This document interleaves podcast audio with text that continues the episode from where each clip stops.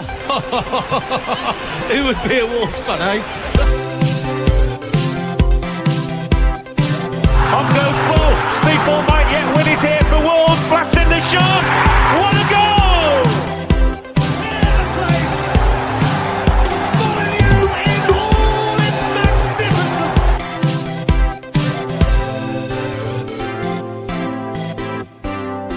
magnificence.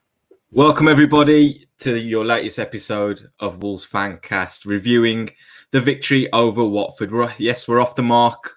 We're on the score sheet, and we finally got 3 points to mark the real kickoff of the Bruno Lage era.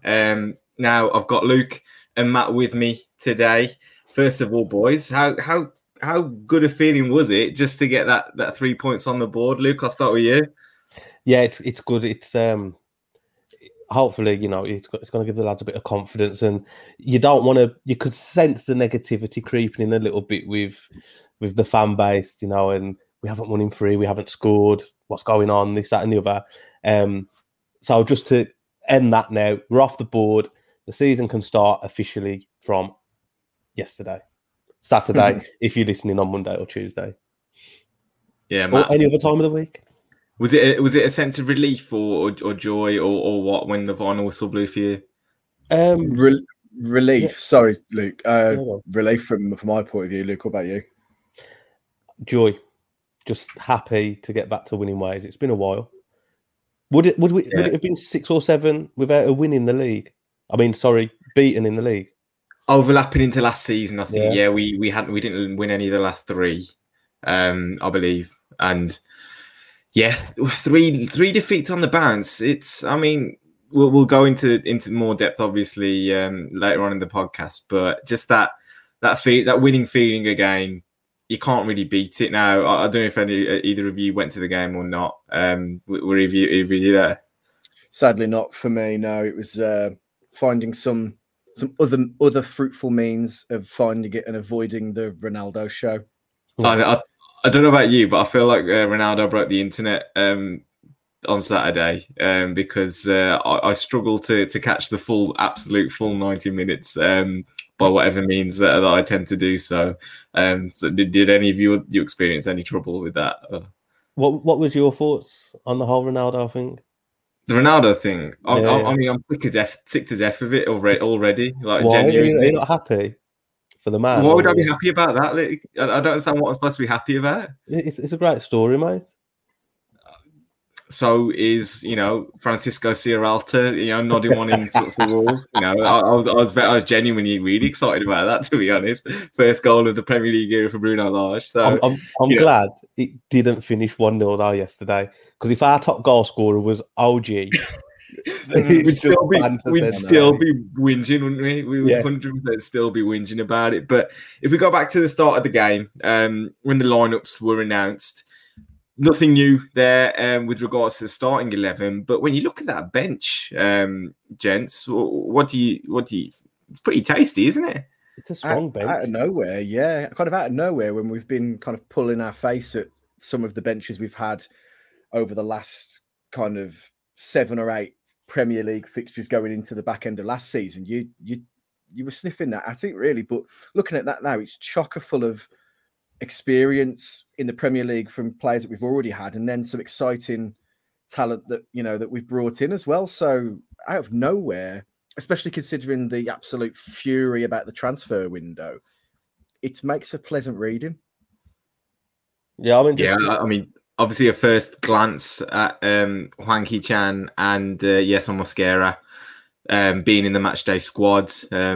Hwang obviously being able to make a real impact on this occasion. Mosquera, what you wouldn't really expect, I suppose, a centre-half to come on, but it bodes quite well. And having ended the transfer window on quite a low point, maybe a chance to just reflect and think, you know what, maybe we're not in such bad shape, Luke.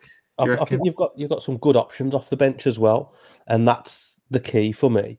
I mean, if we're chasing a game and we need a goal, we need to maybe change it up front.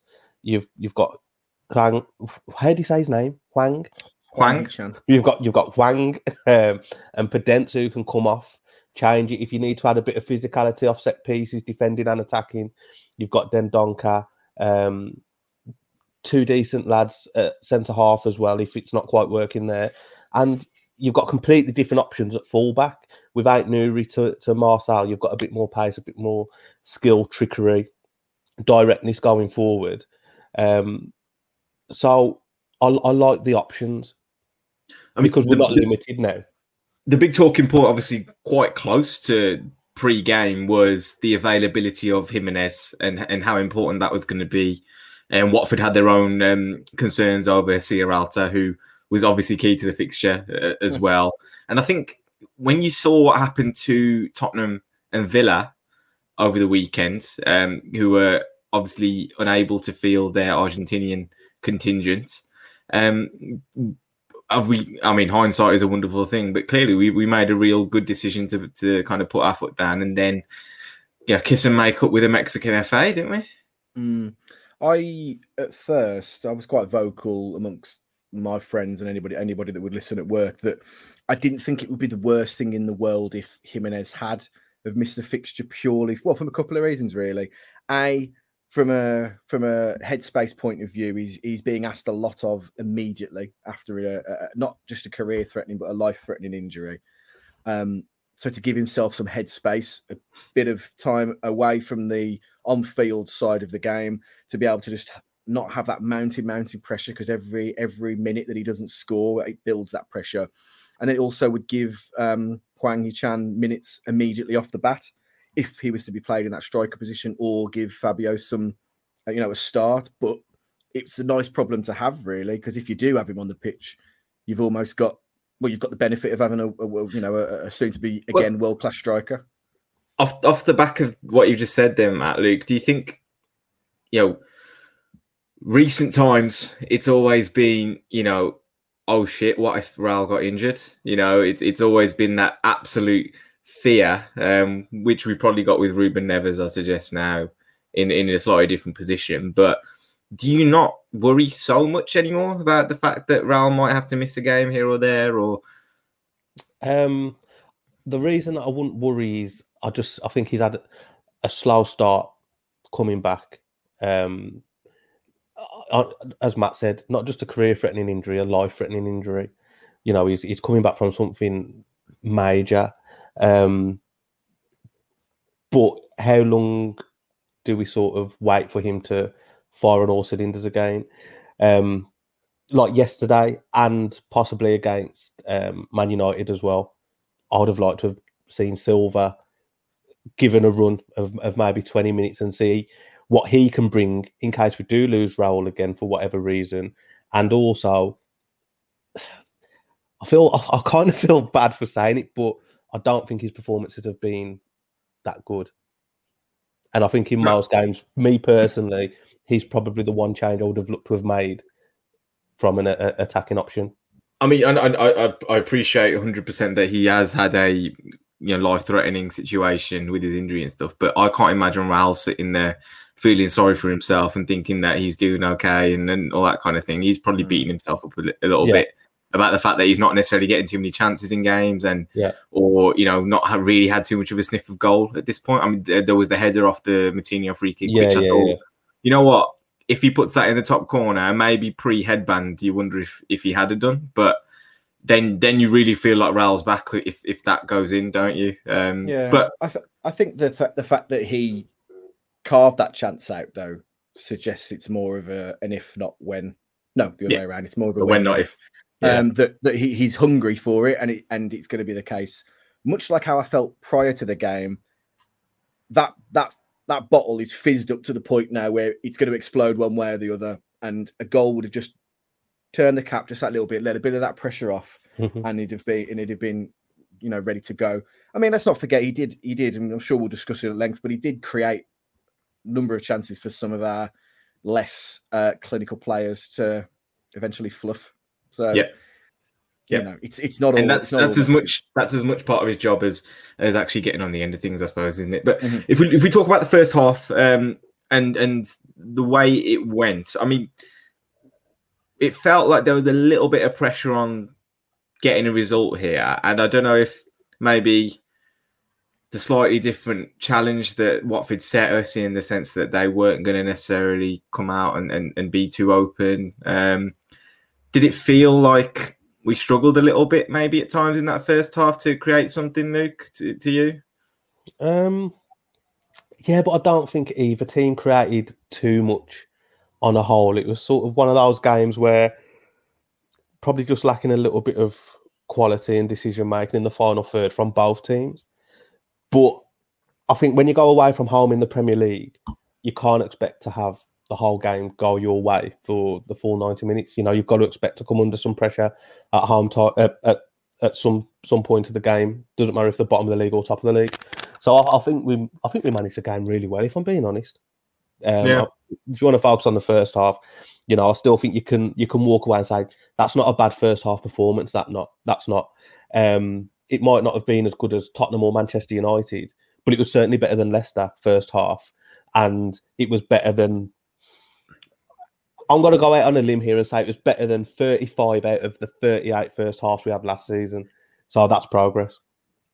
And yet we still didn't fancy scoring a goal in the first half, though, did we? That's just ingrained in us now, isn't it? That's just a thing. But we had some decent chances, right? Trincao's shot was a bit tame, but the Semedo chance, that's a big chance. That is.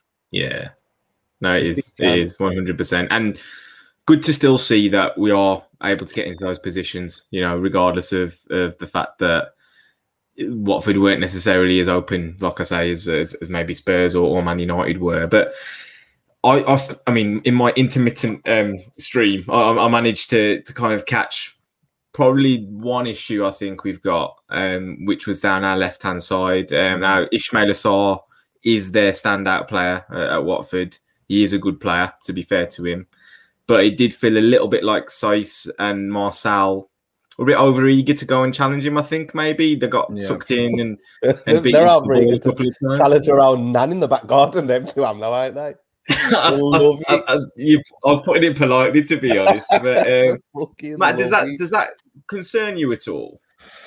It concerns me in the fact that we look like we could be split open down that side easily, but I do think that's a byproduct of wanting to be aggressive and pressing as much as Lage wants us to do. And I think what that allows you, if you're the recipient of a counter-attack like that, and all of a sudden you can win that ball, you've already got the beating of the 3 or 4 men that have already sprinted up the pitch to try and create the counter-attack from the opposition. So I think the risk isn't as bad as the reward in that scenario. What concerns me slightly is neither Marcel or Saïss are known for their pace. I'm a poet and I didn't know it. If that was Nouri, it might be a slightly different story because he's got a bit more pace to combat if we're going to be sucked into those battles. But at the same time, Marcel, for someone who we've all said is made out of snacker jacks, he's done fantastically well in that position to kind of maintain his place at the moment. So it's a hard one, really, because you know, other teams will expose us in that area if they can see it can be done. But, you know, there aren't many players on the flip side to that, like Sarr, that has the pace that Sarr has either. So it's a tough one. Yeah. I think Boly might change that, though. Yeah. So I don't think that change is too far away. I think Saïss might have 1-2 games left until Boly's back in. And then I think we look like a different team if we get sort of Championship first season Premier League Willy Boly and not last season's Willy Boly. Yeah. Well, I mean, I want to delve a little bit deeper into the defence as a whole a little bit later on. But I think, yeah, you're right in what you're saying that you expect, because, you know, our standout individual as a centre-half is probably still not quite back at it yet. But you mentioned the Semedo chance in that first half. Did it feel like a bit of Groundhog Day in the sense that obviously it wasn't Traore that was in that position, but chances fall into not necessarily the players you want them to? You won't roll on that, don't you? I can't ever remember him going through one-on-one and scoring a goal, though, either. Well, Yeah, partly because we never seem to get into those positions under Nuno. No, and he seems quite an instinctive striker as well. A lot of snapshots and sometimes having shots when you're not expecting him to. But it's on the one side, it's very, very good and very, very promising and very, very positive that we're getting into those positions in the first place, because it's a dangerous position and a big, big chance. But when he misses, you are just sitting there, you're thinking, fuck's sake, we just ain't going to score, are we? It's never going to happen. But I'd love Semedo to get a goal as well. I think he deserves it. I think he gets a lot of harsh criticism, which is a bit over the top. Yeah, of course. I mean, if we kind of segue into the second half now, yeah, it was deja vu, because he then had another chance going through one-on-one. And, you know, it looks like a ploy to actually get him into those kind of positions, I think, from what I saw. I mean, I'll talk probably a little bit more in depth on GTA this week about this, but Traore, when he switched over to the right flank, was holding the width, and Semedo was then allowed to make the runs inside of him, and that's what led to the really lovely flick from Raul and Semedo going through again. I think the second one was a bit easier because he wasn't quite as close to the keeper. But, like you say, great news that we're creating the chances, Matt, but at that point, he's still... It is, and you know, we've been burnt in the past by having a striking philosophy that relies on one player, so the goals have to be spread amongst the team. It's just unfortunate that those chances have both fell to Semedo, and he's fluffed both of them, if we're honest. But I think the positives of us creating the chances outweigh the negatives of us not finishing them, because of our now attacking prowess that we have up front. I mean, the options now that we have are absolutely ridiculous in terms of if something isn't working, we can change it up. And I think, you know, I'm not saying you can teach finishing and someone can be a class finisher overnight, but to have the natural ability to create that position and get in that position and want to be there, I think is more important than being able to finish it, because more can be done on the training pitch, I think, with that. And, you know, it's just another one of those, not the curse, but it's as much mental as it is technical, I think, for a lot of the players on the pitch at the moment. And that win will have been huge, absolutely huge. Will have meant more than, I dare say, from a mental point of view, it will have meant more of some of the real glamour wins that we've had over the last kind of 3 to 4 years, because it's just that duck's broken and now we can crack on. And then actually on the back of that result, you look at the fixtures ahead and you're thinking, yes, I fancy a bit of that now. Mm-hmm. It does look like a kind run, but I think second half in this game, we really kind of took charge of it from what I saw after the break. And now we needed a bit of a helping hand for that first goal. I think Miles Jacobson, when he previewed the game with us, mentioned Sierralta as a big player for Watford, and they were really hoping that he would come through. He'd been away with Chile, and thankfully for them and for us, he was able to make the game. And we needed a bit of assistance, but I feel like we're going to have this slight issue where scoring the first goal is going to be really, really important for us. And once they do get those in games, maybe that's when floodgates will start to open a little bit, Luke. Yeah, there's an element of that. And I think it's the case that we obviously favour a team now that is going to come onto us, and we get the opportunity then to overload them. And that's what was so disappointing about Manchester United when we played them, is that they were so tepid that it almost was our disadvantage. Well, that might have been tactical. I might be giving Ole a bit of a bad rep there, but if we can score the first goal in games, you've got to then think to yourself, well, this could be 2 or 3, because we're going to have the opportunity now to overload when people are pushing players onto us, and it's going to end up in a good result. But it's not been just a Bruno problem; it's been a Nuno problem scoring the first goal. So there's something a little bit more from a philosophy point of view that needs changing, I think. Something that's just a Bruno Lage problem. Luke, are you a fan of short corners? No, I'm not, but it works. I was yesterday in the 74th minute. I was a huge fan of short corners. Look at you, change like the wind you do, don't you? But, nah, I'm old school, man. I was just let's just get it in the mixer. Come on, get it in the mixer. Make first contact. But I do think, from what I've seen though, they seem to change it up every single corner that they have. They won't put two in, you know, one after the other if they have some in quick succession, because they just prior to that, I think Moutinho took one. Ralph flicked it on at the near post, and they managed to clear it. Then the ball comes back across, and we get the second corner. And I don't get the hatred for short corners. There seems to be a proper vendetta against them, and yet. Against Forest, the first goal came from one. Very similar, but on the right-hand side when Hervé put the ball in for Saïss. And this time around, Marcel, nice delivery as well. Really kind of dangerous. I mean, yes, he could have clearly dealt with it better, but when you're putting them in that kind of pressure, you're going to ask questions of them, and he failed to answer on this occasion. I think, you know, the corner traditionally is a small reward for a piece of good play. Like, guys have a corner, everybody cheers, everybody applauds. And then when it's played in a short corner, and then it's passed further back, and then it's passed further back, and then a chance isn't created, it's just a bit of a wet fart, isn't it, sometimes when it happens.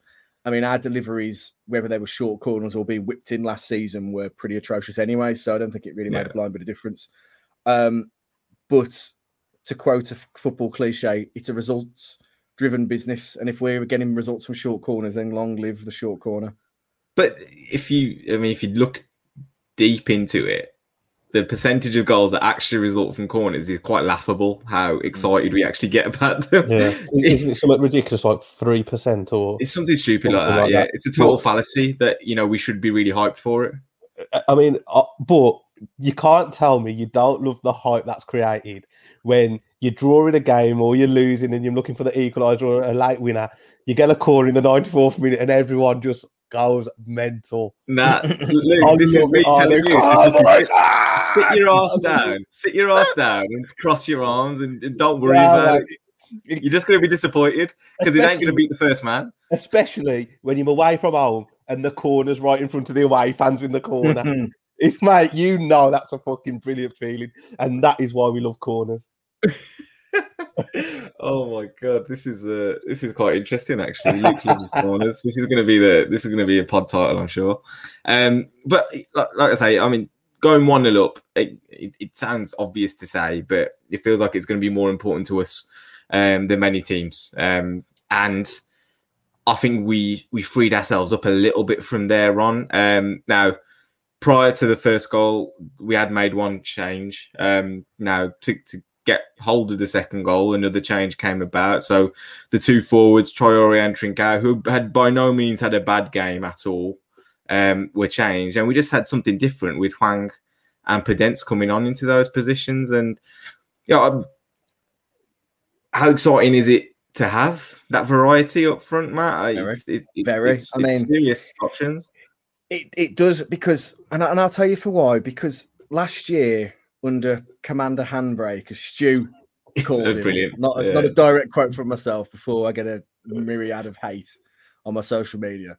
A change in last season felt like a random roll of the dice. This season, it feels like there's reasoning behind a change, and it feels like there's something more about it, and there's more to be excited about, because I feel like every player's got a lift. We've only got to look at the performances of Neves over the last 4 games to know that there's something's clicking differently.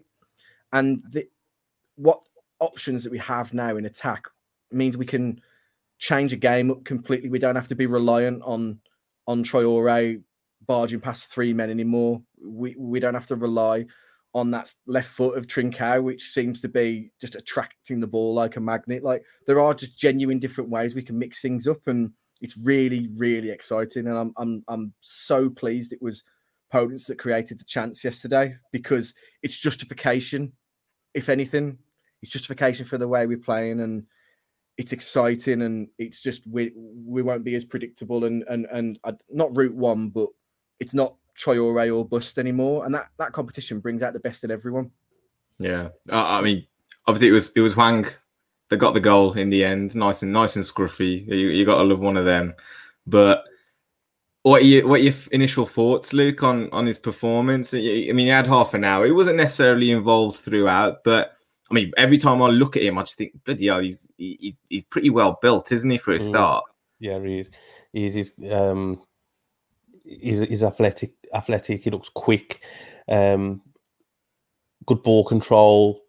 Like you said, he didn't really get too involved yesterday, so it's hard to sort of make too much of a judgment on him off yesterday's basis. But it looks like he can bring something, and he can add something as well.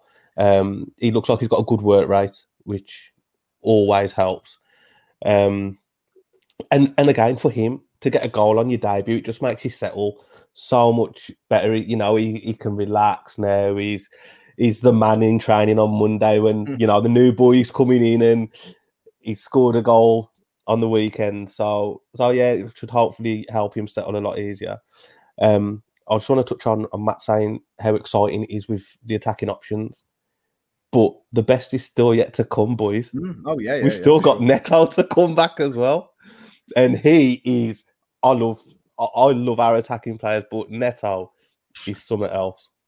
I mean, it's a nice problem to have, but then, you know, who's making the bench even? Sometimes it could be to that extent that you got to leave one out. And I'd hate to be the guy making those decisions, because I'm sure they're all, you know, macho testosterone filled blokes who, you know, want to be on the pitch every minute of every game. You know, we all know how Podence can have a little tantrum here and there on Instagram, so I can't imagine what he's like when he's not starting games and things. And well, it's a bit of a man management task then, isn't it? Well, this is it. As reported by the Fancast, obviously we know he's out for some time, and when it comes into January, if we splash out on a defender, and then maybe it's the case that we move into a four at the back, and we have an extra player up front or creatively up front, then in some bizarre Frankenstein experiment, we end up with Neto and Traore and Trincao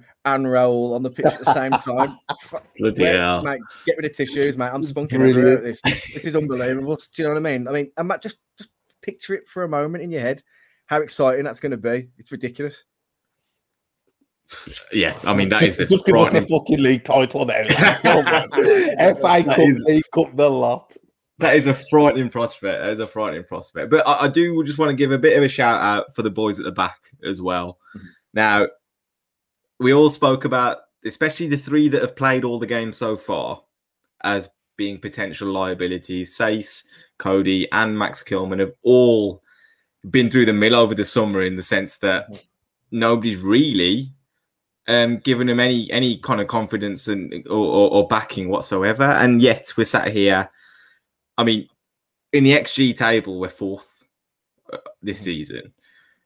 The three games, we've basically won every single game we've played on XG. That doesn't just happen because we're creating chances. That happens because we're restricting chances. And Watford, apart from probably Josh, I mean, you can't even count it as a chance because they didn't connect with the ball, but Josh King flashing across the goal in the first half. I don't recall a significant Watford chance in that game. No. I just... Did Sarr make a save? He won from Sissoko, I think. But it wasn't a good chance. You wouldn't call it a chance, I don't think. I just want to sort of speak about one man who I've spoke poorly of in the past, but Max Kilman's son boy, he's started this season really well, and he's made myself, and I'm sure a hell of a lot of people, sort of eat a little bit of humble pie. Because I mean, if we'd have brought Max Kilman in during this summer, and he'd started these four games, and he'd come from, I don't know, Lille, he just won the title with Lille, and he'd brought him in, we'd all be absolutely, you know, patting ourselves on the back on a good piece of business, wouldn't we? Like, fucking hell, 25 million for him, that's a bargain.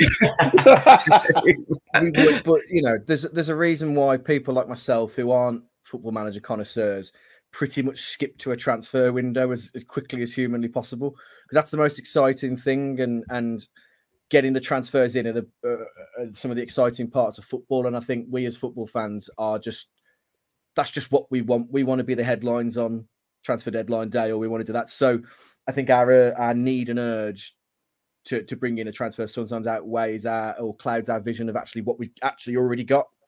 And I think actually we should be really, really pleased that Kilman is proving a lot of us wrong. And it's only to our benefit, really. I think, unfortunately, progress has to make way, you know, at the behest of sentiment sometimes. And Saïss will be the one who eventually makes way for whoever we bring in. And he's been a fantastic servant to the club so far. And I hope in some capacity we can still find a home for him and find a position for him. But fucking hell, good, Matt. You're speaking like he's coming to the end of his life. He's got dementia. There's no sentiment for it, though, is it, sometimes, unfortunately. He's got to, like, you know... Take it round the back and shoot him.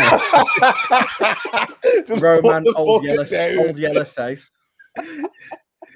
Bloody hell. Well, I tell you what, he'd grab that gun and he'd turn it on you. That's what he'd bloody well do.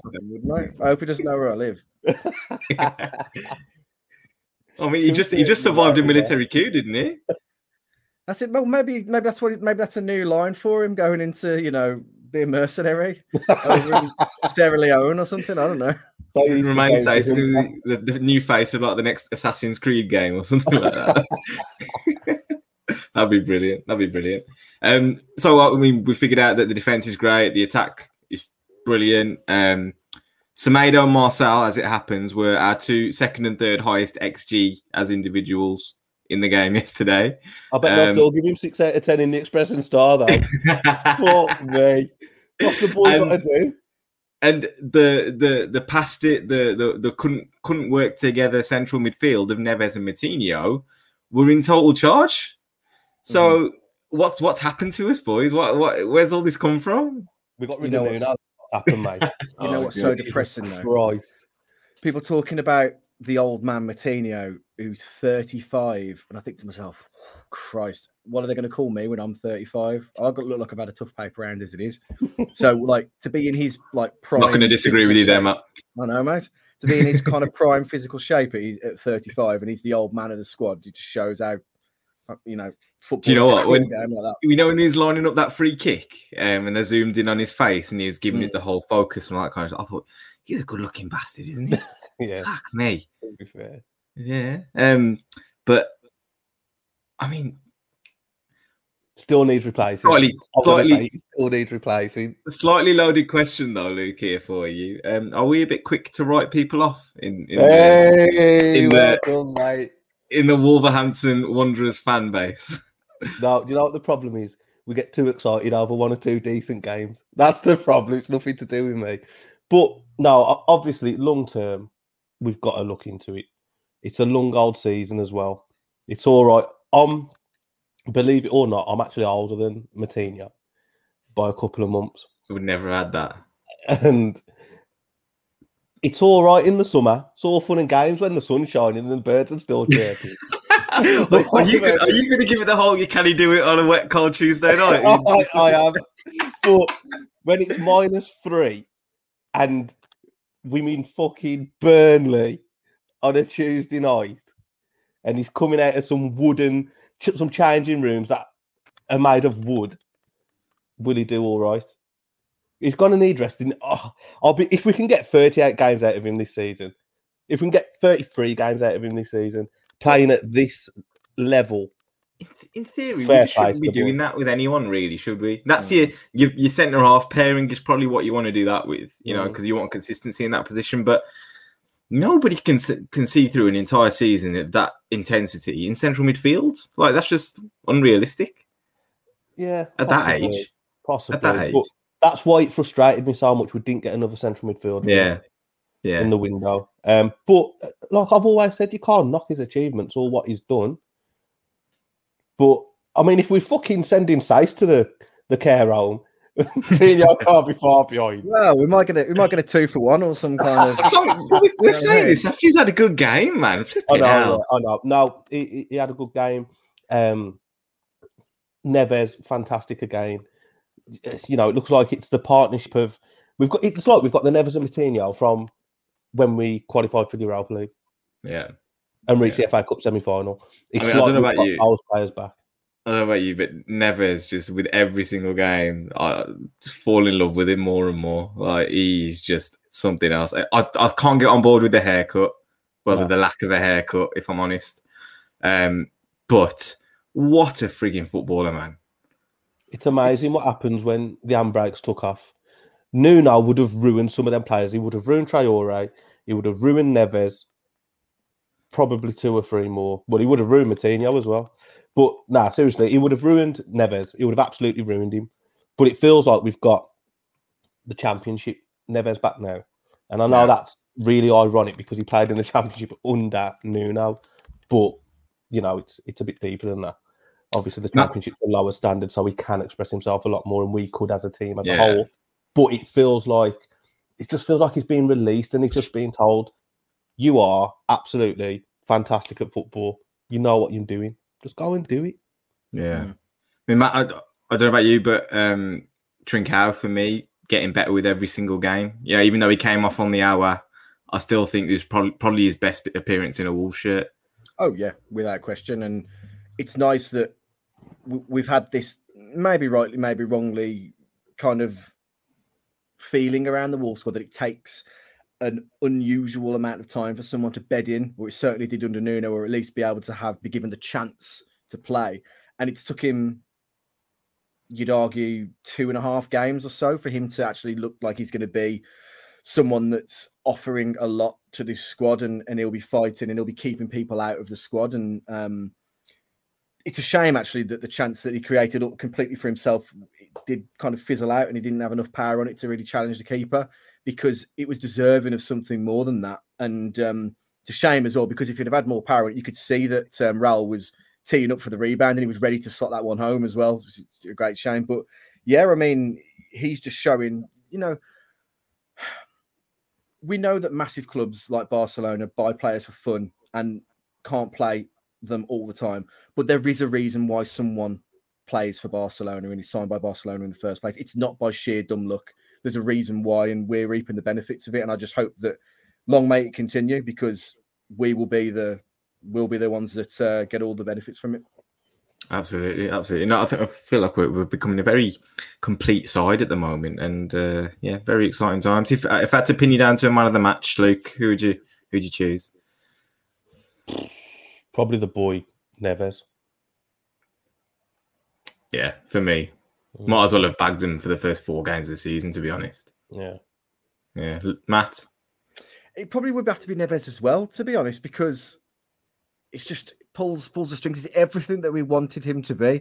And controversial statement, I think he looks damn good with that Alice band or whatever he's wearing. I think that rugged devil-may-care hair does him the world of good. So Neves for me as well. Have you also noticed that he's leaning more than the hair? Yeah. Have you noticed that he's taking less long shots as well? It feels like it to me, anyway. I think that's maybe that was a secret all along. A response from Cody's abuse on Instagram. Did you see? That was good crack. To be fair, fair play to Conor Coady.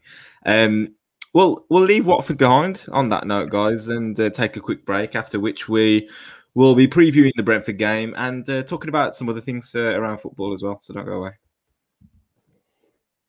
Hi, Richard here. Before you go back to hearing us dissect the latest Wolves news, some really shoehorned Simpsons references, a bit of 90s film action, and of course a bit of wrestling, I just want to do a quick shout out for our sponsors, Pixel Yeti Media. Now, they've done a fantastic job on the Wolves Fancast website, wolvesfancast.com. Please go check it out. But they're not just web designers, they're a creative agency that cover all your design needs, from websites, brochures and signage to marketing, logo design and branding. There's basically nothing they can't do marketing-wise, so make sure you check them out at pixelyetimedia.com, and I'll let you get back to enjoying the show.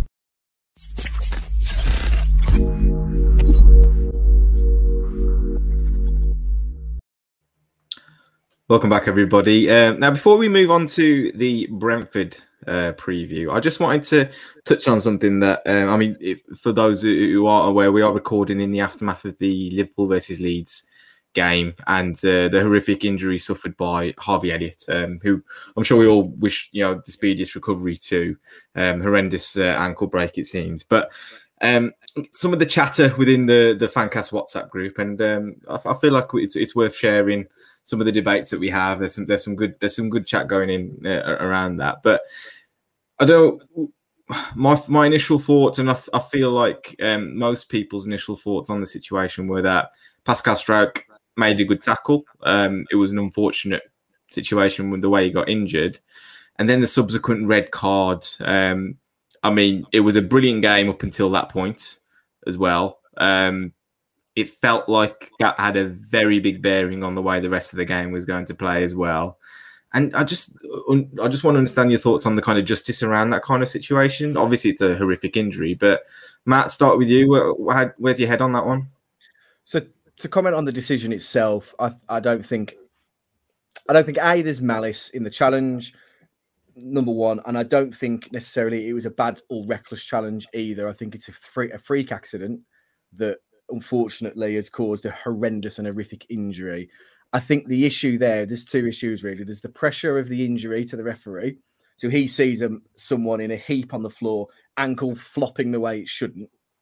Instinctively in his head, he's thinking something's gone amiss for this to happen. And two, I think the referees still don't have a full, not understanding, but aren't comfortable or aren't familiar yet with these rule changes around soft contact and giving away more in the game now. And I think a risk. You know, has the referee thought to himself, right, well, this obviously isn't soft contact. Something's had to have happened. I'm going to have to take appropriate action. And I can be bailed out by VAR if it's wrong. And that's what's happened. But then the people at Stockley Park have also thought to themselves, maybe they're going through the same thing. And then we've had a series of events that has led to the red card. I think it's harsh. And I don't think it's the right decision. And unfortunately, no matter what you do with the game, you're always going to have decisions like this. There isn't ever going to be a resolution to this kind of stuff. Yeah, I mean, Luke, he obviously initially didn't think it was even a foul because he didn't blow for a free kick or anything.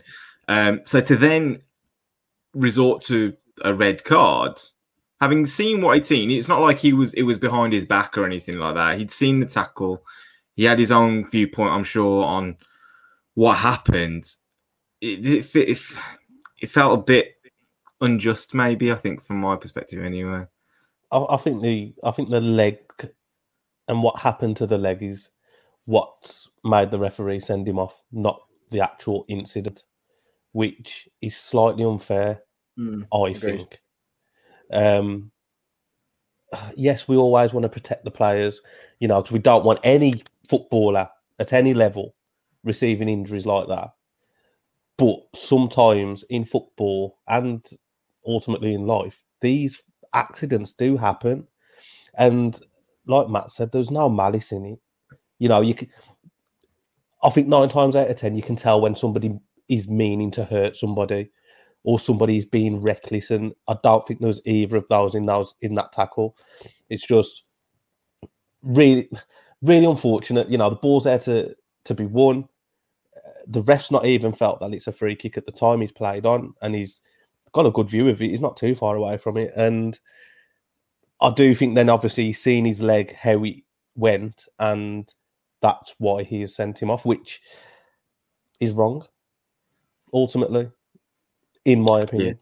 Yeah. I mean, a few minutes later in the game, Liam Cooper goes in to a tackle with Sadio Mane in pretty much exactly the same way. Wins the ball again.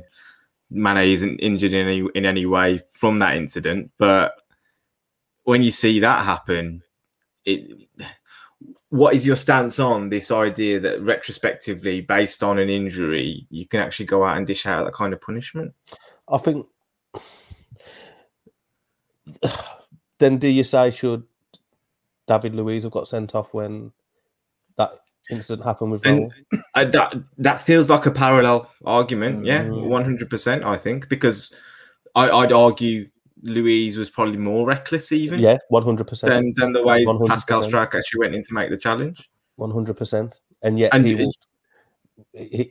played on. He played the game, yeah. I think he got substituted though because he had his own kind of head trauma thing going on. But I guess, I mean, the wording in the laws is about endangering an opponent I mean, any tackle could be seen as potentially endangering an opponent, couldn't it? Of course, when a keeper comes out to punch the ball, that could potentially be endangering. I mean, there's complete... You can interpret that however you want. You both go up for a header and a player can land and snap his ankle. Mm-hmm. It's at no fault of the defender or the attacker or whoever's the one making the challenge. I mean, you can go in deep and make that as ridiculous a rule as you want it to be. I just think we have to accept it as what it is, and it's a freak injury, and these things happen. And you know, there's more malice in other challenges that we've seen where, you know, when Van Dijk got clapped. Did you see Tanganga's challenge on Zaha? Mm. Oh my God, what was he even thinking? It was like chest height. He just, I don't know what he was doing. But that's where that's a genuinely dangerous approach. Yeah, that should have been a red card. And do you know what annoys me in situations like that one? How the both got booked. Now, Zaha, you can say, all right, well, they'll react. If somebody has literally just ran towards you and pushed you in the chest, you're going to react. Yeah, every right to react that way. You're going to react. It's a simple. He got a lot of shit because I think he's reacted inappropriately to other situations and got very angry. Sorry, but sometimes I look at Zaha. I love Zaha. I think he's an absolutely fantastic footballer. He's a brilliant player. If I'm getting kicked from pillar to post, and let's be honest, the reason that these defenders are kicking him, because they do, is because he's too skillful for them, and they don't like it, and they can't handle it. If I was being kicked the way he does, then I think I would react as well. Because we've seen, though, that the can't just go around kicking people. There's that mandate. There's a mandate. We saw it in the England-Poland game. If there's a fracas, someone has to get carded from either side. It's just the way it is. Yeah, you're right. It just the referee has to be seen to be doing something almost. It's Going back to the incident today with Harvey Elliott, I think that, especially because the refs had chance to then review it and look at it pitch side, the decision should have been free kick to Liverpool, yellow card. And then obviously have a conversation with him. I can see you haven't tried to hurt him, but maybe just try and... This is where the laws, stay on your feet. The laws of the game, they won't interfere on whether it's a free kick or not, because it's not a significant position on the pitch or anything, is it? It's only ever going to be if it's a red, if it's a penalty, you know, that kind of thing is the only time that VAR will actually interfere.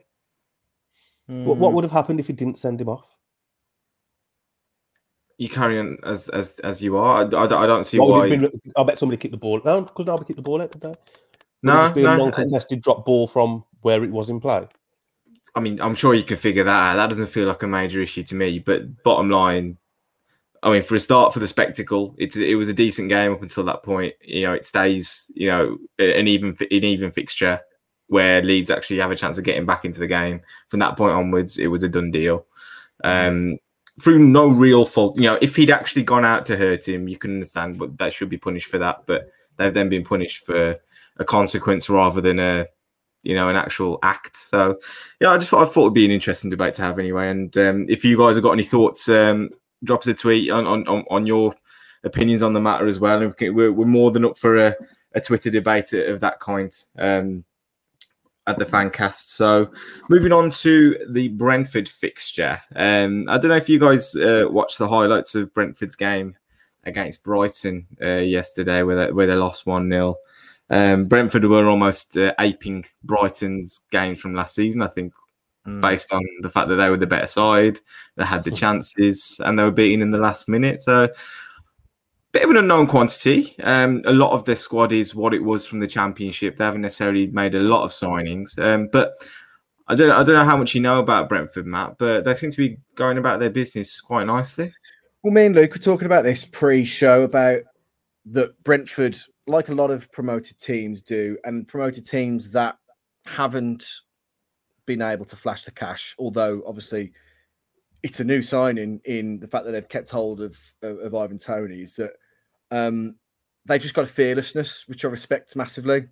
Coming into, maybe it's naivety, I don't know, but they've got that swagger of the new kid on the block that comes in and is the unknown entity, and I do like to see that, and I hope for that reason that they do make a semi-success of this season at the expense of a team like Palace or, well, I mean, Norwich are gone already, 4 games in, let's be honest. But I hope it's at the expense of a team like Palace or a team like Southampton, who routinely want to become a aftermarket car salesman, because they'll just routinely ship their players out and not think of the consequences of it. I think Brentford, their exciting play and the way that they have no fear will unfortunately be their undoing, though, as we do see a lot of times also with promoted teams. Yeah, they obviously have a real significant striker in Ivan Toney, who scored a hell of a lot of goals at championship level. Looks the part, to be fair. I don't know if you saw the attempt from near halfway. Yeah. That would have been one of the best goals I think I'd ever seen if that went in. The way they built it up and then the way he hit it, unbelievable. But do you think it could cause us some problems, knowing how good we are at the back now? Ivan Toney is a fantastic striker.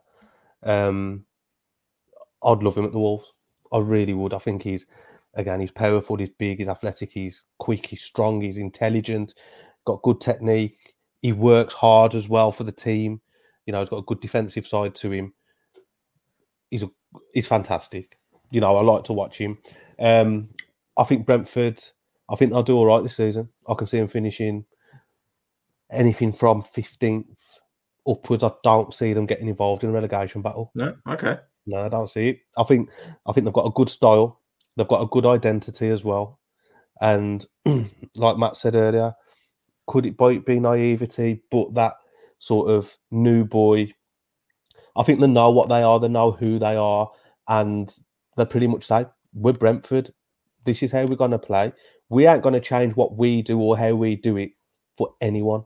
Yeah. And I like that about them.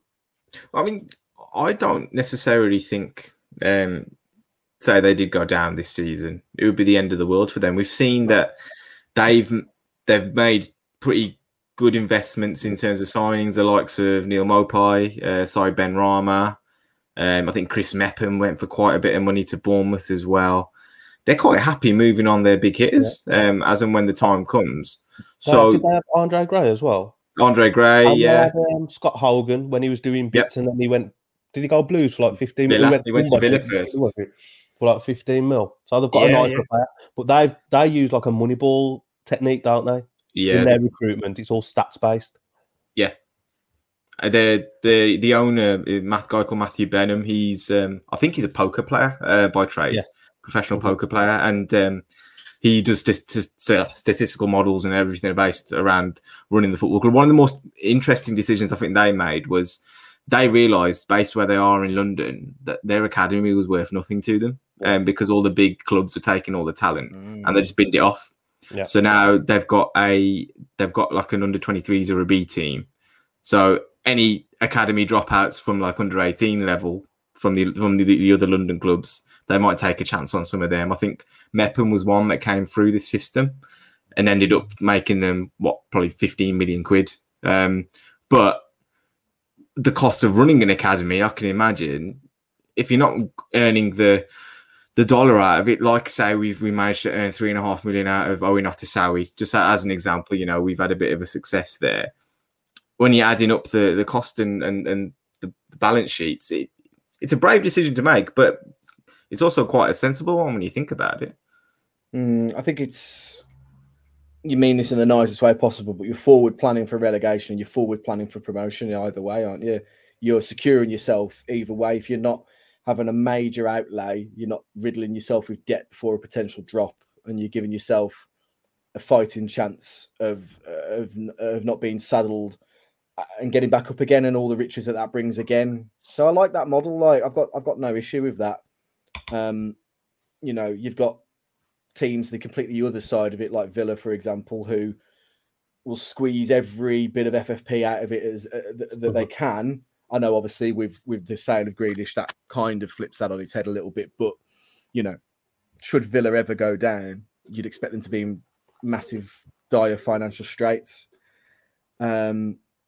So it's Villa are a massive club though, and they have to go out there and spend the money because they're going to finish like top six this season. That's what. Well, it's funny you should say that because I heard a great take before I came on here when I was listening to the radio, and it was a Leeds fan, and then another Leeds fan, and then another Leeds fan who were so confident that a top 10 finish would be a disappointment for them this season. They're really confident that they're gonna still do things in this season. And so watch the first few games this season. From what I've seen, they're anything but that at the moment. It feels like a combination of all of that work that Bielsa's put in terms of, and by work I don't mean tactical work, as in flogging a dead horse, is finally coming to its fruition. Well, because they haven't improved their squad at all. That's the bottom line. They've signed a left back for quite a bit of money, but really everyone that's there was part of the squad last season. But kind of bringing it back to Brentford and the game. Home fixture, lunchtime kickoff. I think we're on TV on that basis, aren't we? Uh-huh. I mean, it's just exciting going back to Molineux to watch Bruno ball, isn't it? Well, I'm missing this game. Oh, Lukey boy. I know, the early kickoffs killed me. My lad's playing away. I think we're in Coventry. You want to teach them young that that's not a good thing to do, play away. What a double whammy that is. But, I don't mind. But I can see it being a good game. Now we're actually trying to play football because they try and play football. I think they've got a good style. They're quite entertaining. Yeah. But I hope and I do believe. See, I can't even look at Brentford, even if we're playing well, and think, yeah, we'll put these to the sword. But I just hope that we do have enough quality at home just to see them off. It's going to be a tight game. Yeah. I'm end to end, but yeah, like you say, tight. I think the lack of top draw quality from Brentford will stop them from scoring too many goals. They might create a couple of chances, but I can't see them necessarily putting them away. And our job will be to make sure creating good chances rather than just the high volume that we've been doing at the moment. But if you had a prediction for me, Matt, where are you going?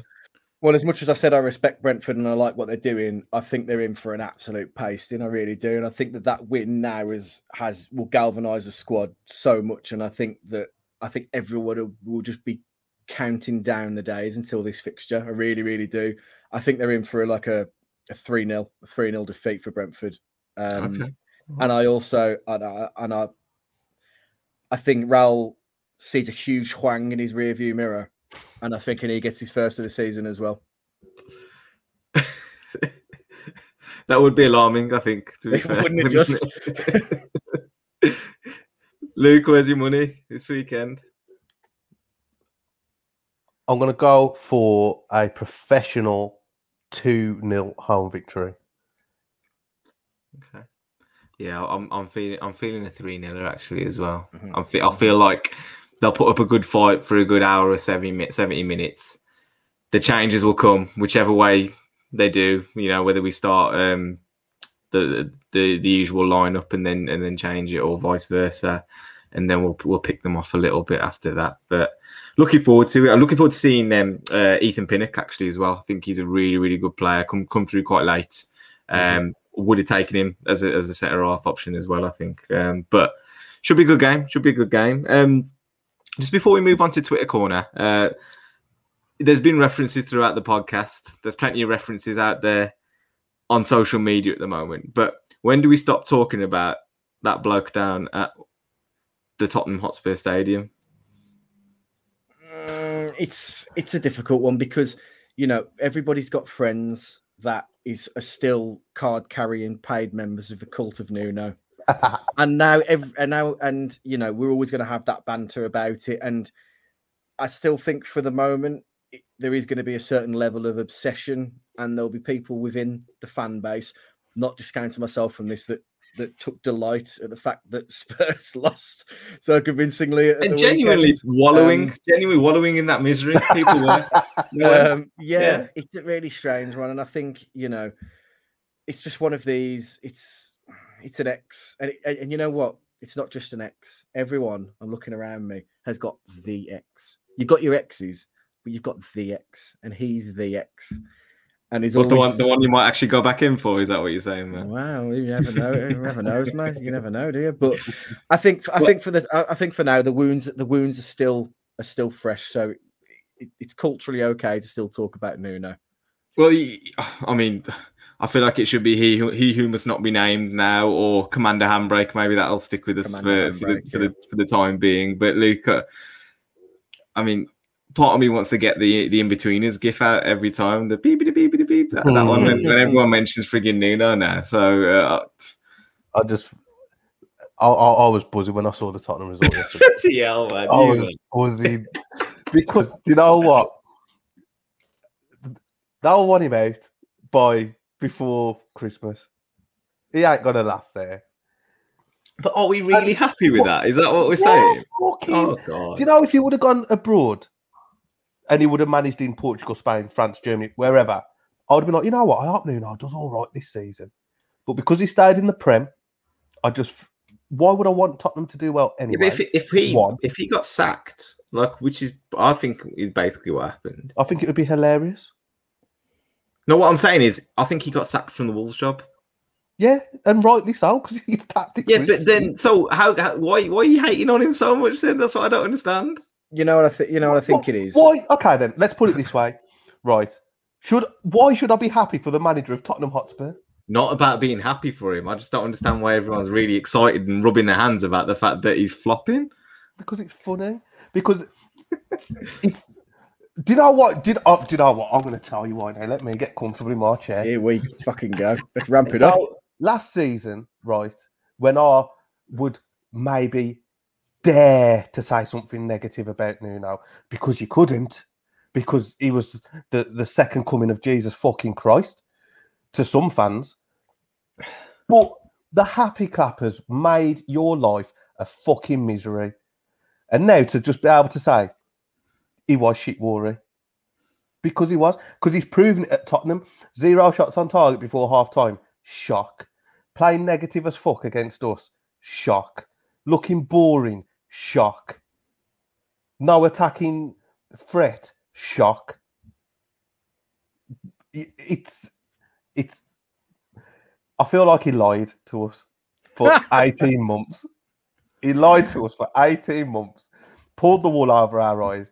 We had to sit through some of the worst football. It was so boring watching Wolves. Add on top of that fucking COVID and lockdown, so it's shit enough as it is.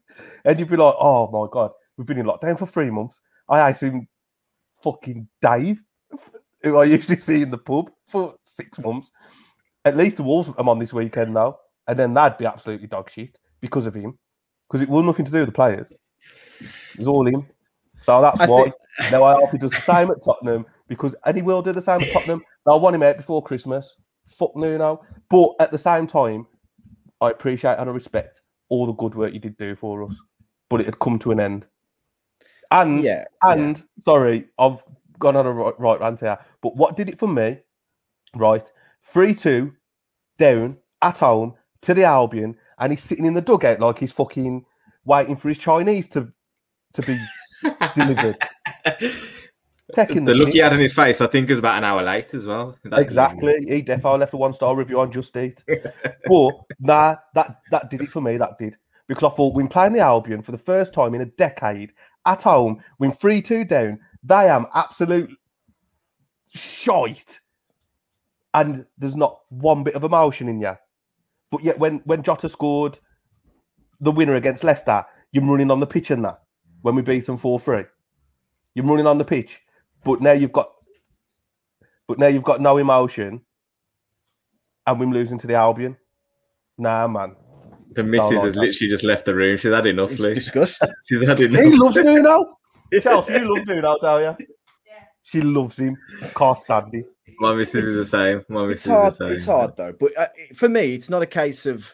I relish the glee of Nuno losing. It's you know, love the man's achievements, what he did for the city, and I've spoke about how he gave the city an identity and all that good stuff. It's the cult of Nuno that do it for me. It's the reaction on social media. It's the loving. It's the South Bank singing his name after his team has beat us. It's all of that that comes with it that makes me just cringe and think, what's, you know, how's that any better than Pogba giving a home fan a shirt? So, you know, I just, it makes me feel sick. Like, yeah. It's the cult of Nuno that annoys me. Well, say it once more, the cult of Nuno. I mean, I've already given this more airtime than I would have liked, frankly. So we're going to move on. And Matt, you're going to take us through Twitter Corner, if that's all right. I am indeed. Let's move swiftly on.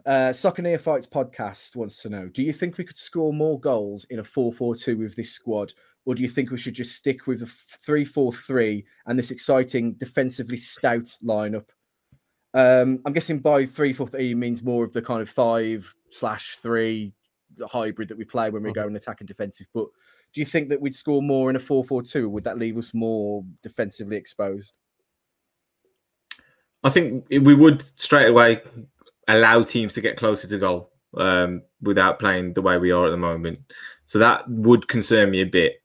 I don't think we've got a real problem yet with the way we're attacking. We've only had four games. One game that we really should be winning, and we did. The other three felt hard done by. So I think until January, I'll probably persist with the way we are until maybe we get a centre-half upgrade and maybe a central midfielder who can do a little bit of a different job for us as well. Mm-hmm. Mm-hmm. Luke, what do you reckon? It's a difficult one. But I think whilst it's working at the moment, I wouldn't touch it. And I think if you can get Raul, Trincao, Traore, Hwang all firing, then I don't think it matters what formation you play, we're going to get goals. Mm. Potentially, yeah. I think to be fair, I think playing with the 3-4-3 as we're playing now might even help us out more going forward, as mad as that sounds, because especially Semedo, look how attacking he is. So at times you're attacking with Semedo, Traore, Jimenez, and Trincao on the left.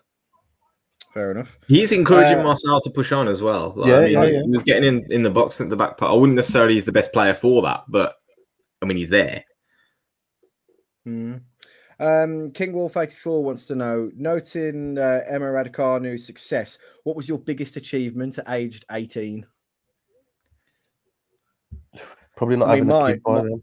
Mine's pretty embarrassing. The band I was in, we'd done the music for a TV program when I was like 19 or 20 or so. But by that point, we were on the Stoke 2004 end of season DVD. Really? As like the backing music for the entire DVD. Right. That's about as good as it gets by the time I was 18. That's pretty good.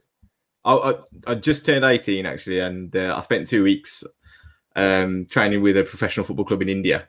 That was an amazing experience. Like genuinely, it was really, really good. You had to live on site and stuff, like a residential at the training ground. It was too hot to train during the day, so you had to get up at like 6 a.m, have your morning session, and then 6 p.m. for another session as well. And you basically just lived in each other's pockets as a squad. So that was brilliant. If they still exist, Gully, send them that clip of when you misjudge that header in the charity game and say, "Job well done." Honestly, like that's going to be your everlasting legacy. Really pisses me off the highlight from that game because defenders never get the hype, man. We just don't. I feel like fucking Max Kilman right now. He's only just been recognised. Yeah. Fuck Luke, me. Have you got anything noticeable from when you were 18? I think just the fact that I got through school was an achievement for me, and that's about as good as it got. Luke, you went to St. Peter's, mate. You was all right, I'm sure. Just about, mate. I was great through, crawled over that finishing line, I did. Lynxwolf wants to know, and I've got a follow-up question to his question. Do you think we could get Ben Foster on the pod to talk about his special relationship with Wolves? It was nice to hear him acknowledged by our fans yesterday. But I want to ask a question. Has it gone the other way now with Ben Foster? Is it just the villain that we love to hate? And actually, in 10, 20 years' time, he'll do an evening at Molineux and he'll talk about that relationship with the club. And actually, he'll end up turning the other way, and it won't be a fan favourite, but he'll just be respected and liked because of how much we hated him. I actually don't mind Ben Foster. I watched some of the cycling GK videos on YouTube. They're a good watch, to be fair. He's good value. Like Foster's the sort, take out who he played for a couple of seasons, but he seems like a good character to have around the dressing room. Seems like he'd be a good laugh. He looks like he can give it and take it, to be fair to him, I think. And he's pretty fair game. Yeah, I ain't got a problem with that. Yeah, I think, like, you know, the after dinner circuit is ripe for him, and I think that we'll see him at Molineux more than he'll go to some other clubs and then tell his story about how he was booed to shit at every time that Wolves played a team he was with, and people are lapping up, to be honest. Finally, Tom Martin 5. Who will win more caps for England, Coady or Kilman? Coady. I think so.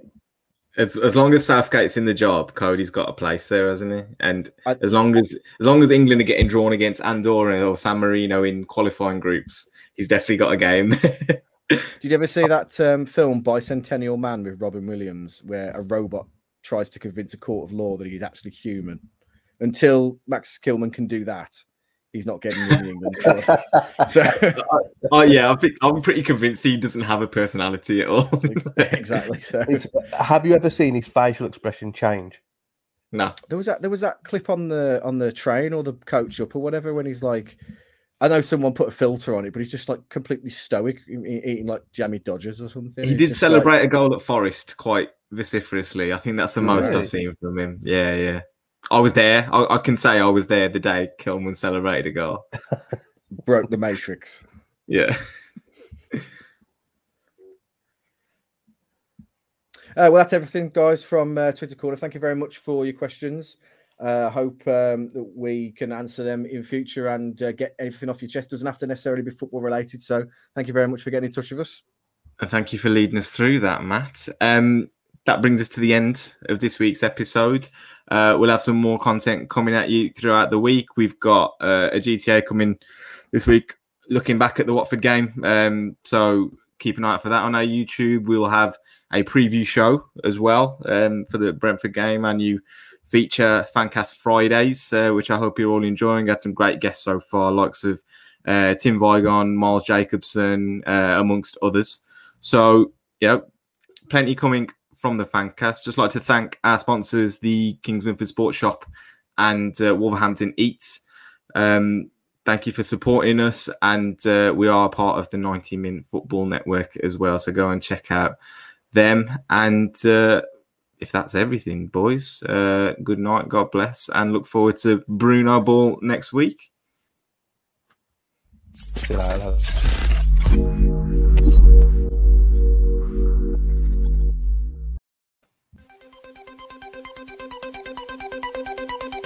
Who would be a Wolves fan, eh? On goes Paul. People might yet win it here for Wolves. Flaps in the shot. What a